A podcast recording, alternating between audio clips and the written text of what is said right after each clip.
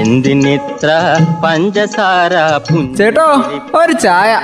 തങ്കം പുഞ്ചിരിപ്പാലിൽ തങ്കം പുഞ്ചിരിപ്പാലിൽ തങ്കം പുഞ്ചിരിപ്പാലിൽ തങ്കം ചായക്കട. പുഞ്ചിരിപ്പാലിൽ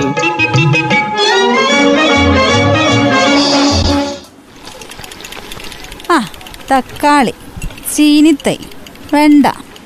ആ ബെന്നി ആ വെണ്ടത്തൈ ഒരഞ്ചെണ്ണം കൂടി എനിക്ക് കേട്ടോ ആ പയറിന്റെ തയ്യേ. ഒരു അഞ്ചെണ്ണം കൂടി എടുത്തോ അമ്മ. ആ അടുക്കളപ്പുറത്ത് നടാം. എന്തൊക്കെയാലും വേണില്ല. കാബേജ് എനിക്ക് കുറച്ചധികമാണ്. കഴിഞ്ഞ പ്രാവശ്യം നട്ടിട്ട് മുഴുവൻ പുഴു കയറിപ്പോയി. അല്ല പിള്ളേച്ചനൊന്നും വേണ്ടേ? നിങ്ങളൊക്കെ നടന്നിട്ടുണ്ടല്ലോ പിന്നെ ഞാനെന്തിനാ നടന്നത്? ആ അത് വിചാരിച്ചിങ്ങ് വന്നാ മതി. അവനവന് വേണമെങ്കിലേ അവനവൻ കൊണ്ടുപോയി വ- നട്ട് വളമിട്ട് അങ്ങ് ഉണ്ടാക്കിക്കൊള്ളണം എന്തൊക്കെ പറഞ്ഞാലും? പറഞ്ഞു പറഞ്ഞു പറഞ്ഞിപ്പോ പച്ചക്കറി ഇല്ലാത്ത വീടുണ്ടോ? ശരിയാ. വിഷം തിന്നു മടുത്തപ്പോ നമ്മുടെ നാട്ടുകാർക്ക് ബോധം വന്നു തുടങ്ങി ബെന്നി. കർണാടകത്തിൽ നിന്നൊക്കെ വന്നുകൊണ്ടിരുന്ന പച്ചക്കറിന്റെ സ്ഥിതി എന്തായിരുന്നു? ഓരോ വർഷവും അവർ പുതിയ വിഷങ്ങൾ കണ്ടുപിടിക്കുമല്ലായിരുന്നോ നമുക്ക് അടിച്ചു തരാൻ വേണ്ടിയിട്ട്. ആ ഇപ്പൊ അതൊക്കെ മാറി. കാലം മാറിയില്ലേ? സർക്കാരും സംഘടനകളും ഒക്കെ പ്രേരണ ചെലുത്തി ചെലുത്തിയേ ഇപ്പൊ എല്ലായിടത്തും അടുക്കളത്തോട്ടങ്ങളായി. ഇപ്പോഴേ പല വീട്ടിലും അവരുടെ ആവശ്യം കഴിഞ്ഞിട്ടുള്ള പച്ചക്കറികൾ ഉണ്ടെന്നേ തുളസി അത് മാത്രല്ല. ഇപ്പൊ നമ്മുടെ ജില്ലയിൽ പൂക്കൃഷിയും തുടങ്ങാനുള്ള പ്ലാൻ ഇട്ടിരിക്കുക ആണോ? എന്നാ പിന്നെ ഇനി പൂ മേടിക്കാൻ കർണാടകത്തിൽ പോണ്ടല്ലോ പിന്നെ നിനക്ക് തല ചൂടാനല്ലേ പൂക്കൃഷി കൃഷി നടത്താൻ പോകുന്നത്? അതിന്റെ കൂടെ നമ്മുടെ പഴവർഗങ്ങൾ കൃഷിയും വരുന്നു. അതറിഞ്ഞില്ല നിങ്ങൾ ആ അതിനെങ്ങാണ്ടല്ലേ ഈ മികവിന്റെ കേന്ദ്രം തുടങ്ങാൻ പോകുന്നത്? പച്ചക്കറി കൃഷി മേഖലയിലെ മികവിന്റെ കേന്ദ്രം തുറക്കുന്നത് അമ്പലവയൽ പ്രാദേശിക കാർഷിക ഗവേഷണ കേന്ദ്രത്തിലാണ് അതെന്നത് ഈ മികവിന്റെ കേന്ദ്രം. അതെ ചെറിയമ്മേ കഴിഞ്ഞ വർഷേ നെതർലൻഡിൽ നിന്ന് കുറേ കൃഷി വിദഗ്ധർ വന്നിരുന്നു നമ്മളുടെ വയനാട്ടിൽ. അവരും നമ്മളും കൂടി ചേർന്ന് അവിടുത്തെ കൃഷിയുടെ മോഡലൊക്കെ ഉപയോഗിച്ചിട്ടേ ആ മോഡലിൽ ഇവിടെ കൃഷി തുടങ്ങാൻ പോവാ. അതിന് വേണ്ടിയിട്ടാണ് നമ്മുടെ അമ്പലവയൽ പ്രാദേശിക ഗവേഷണ കേന്ദ്രത്തിന്റെ സ്ഥലം ഓൽ തെരഞ്ഞെടുത്തേക്കുന്നത്. ഏയ് ഈ കർണാടകത്തിൽ മാത്രമല്ലെന്നേ നമ്മുടെ നാട്ടിലും ഈ പൂവൊക്കെ ഉണ്ടാക്കാൻ പറ്റും. അതിന് പറ്റിയ കാലാവസ്ഥയല്ലേ ഇവിടെ? അതെന്റെ അമ്മ അതൊക്കെ ഉണ്ടായിട്ട് എന്താ കാര്യം? നമ്മൾ അതൊന്നും ഉപയോഗിച്ചിട്ടില്ലല്ലോ. ഈ മികവിന്റെ കേന്ദ്രം വരുമ്പോഴാണോ ഈ പൂ കൃഷിയും തുടങ്ങുക? കേന്ദ്രം വന്നാലേ കൃഷിയിൽ ആധുനികവൽക്കരണ നടക്കാൻ പോകുന്നത്.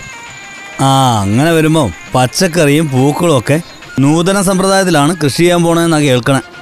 ആ അതിനു വേണ്ടി അവർ വലിയ തോട്ടങ്ങളൊക്കെ ഉണ്ടാക്കുമായിരിക്കും അല്ലേ? വലിയ തോട്ടങ്ങളൊക്കെ ഉണ്ടാക്കുക എന്നുള്ളതാണ് അതിന്റെ ആദ്യ ഘട്ടെന്ന്. അല്ല അപ്പൊ നമ്മൾ ഈ കൃഷിക്കാർക്ക് എങ്ങനെയാ ഇതിന്റെ ഗുണമൊക്കെ കിട്ടുന്നത്? ആ അത് കൃഷിക്കാർക്ക് നല്ല അത്യുൽപാദന ശേഷിയുള്ള വിത്തുകൾ തൈകൾ പിന്നെ വിളവെടുത്തു കഴിഞ്ഞാൽ അതെങ്ങനെ ശാസ്ത്രീയമായിട്ട് സംസ്കരിക്കാം? ഇതിലൊക്കെ പരിശീലനം നൽകും. അത് ബെന്നി നല്ല അടിപൊളി കാര്യമാണല്ലോ. അത് മാത്രമല്ല ഈ നെതർലൻഡുകാരൊക്കെ വന്നില്ലേ? ഓര് അന്നാട്ടിൽ നിന്ന് നല്ല ഉൽപാദന ശേഷിയുള്ള വിത്തുകളും തൈകളും നമ്മുടെ നാട്ടിൽ കൊണ്ടുവന്ന് തരുമെന്ന്. നമ്മുടെ നാട്ടിൽ തന്നിട്ട് ഈടത്തെ കൃഷിയിൽ ഉഷാറാക്കുന്നു അപ്പൊ നെതർലൻഡിലെ കൃഷി രീതികളൊക്കെ ഇവിടെയും കിട്ടും. ബെന്നി ചേട്ടാ ഈ പൂക്കൃഷിയൊക്കെ തുടങ്ങിയാലേ നമ്മളുടെ വിനോദസഞ്ചാര മേഖലയിലൊക്കെ നല്ല മാറ്റം വരില്ലേ? പൂക്കൾ കാണാൻ വേണ്ടിയിട്ട് ആൾക്കാർ വരില്ലേ? നമ്മളിപ്പോ പൂവൊക്കെ കാണാൻ കർണാടകത്തിൽ പോകുന്ന പോലെ ഇവിടേക്ക് ആൾക്കാരിങ്ങ് വരില്ലേ പൂക്കൃഷി തുടങ്ങിയാൽ? ആ അതൊക്കെ ഉണ്ടാവും. ഇനി ഇപ്പൊ ഡച്ച് മോഡലിലെ പോളി ഹൗസുകളൊക്കെ അങ്ങ് ഉണ്ടാവും. കർഷകർക്ക് ഇതൊരു ആശ്വാസ. കൂടുതൽ പേർക്കേ ഈ മികവ് കേന്ദ്രം വഴി കൃഷി ഇറക്കാലോ. ഒക്കെ ജൈവമാണ്. അത് തന്നെ ആശ്വാസം.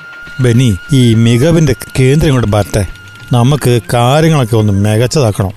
നല്ല പച്ചക്കറി തോട്ടങ്ങൾ പിന്നെ പല നിറത്തിലുള്ള പൂക്കളൊക്കെ നിറഞ്ഞു നിൽക്കുന്ന നമ്മളുടെ ഒരു വയനാട്. അതെന്തൊരു ഭംഗിയായിരിക്കും. എവിടെയും ഇഷ്ടം പോലെ കൃഷി അതും ന്യായമായ വില. ഇതൊക്കെ യാഥാർത്ഥ്യമാവോ ഒക്കെ യാഥാർത്ഥ്യമാവും മാറണം കാര്യങ്ങൾ. മാറാതെ രക്ഷപ്പെടാനാവില്ല. അതുകൊണ്ടേ മാറ്റുക തന്നെ ചെയ്യണം. നമ്മുടെ എല്ലാ കാര്യങ്ങളും. എന്തിനിത്ര പഞ്ചസാര ചേട്ടോ ഒരു ചായ. തങ്കം പുഞ്ചിരിപ്പാലിൽ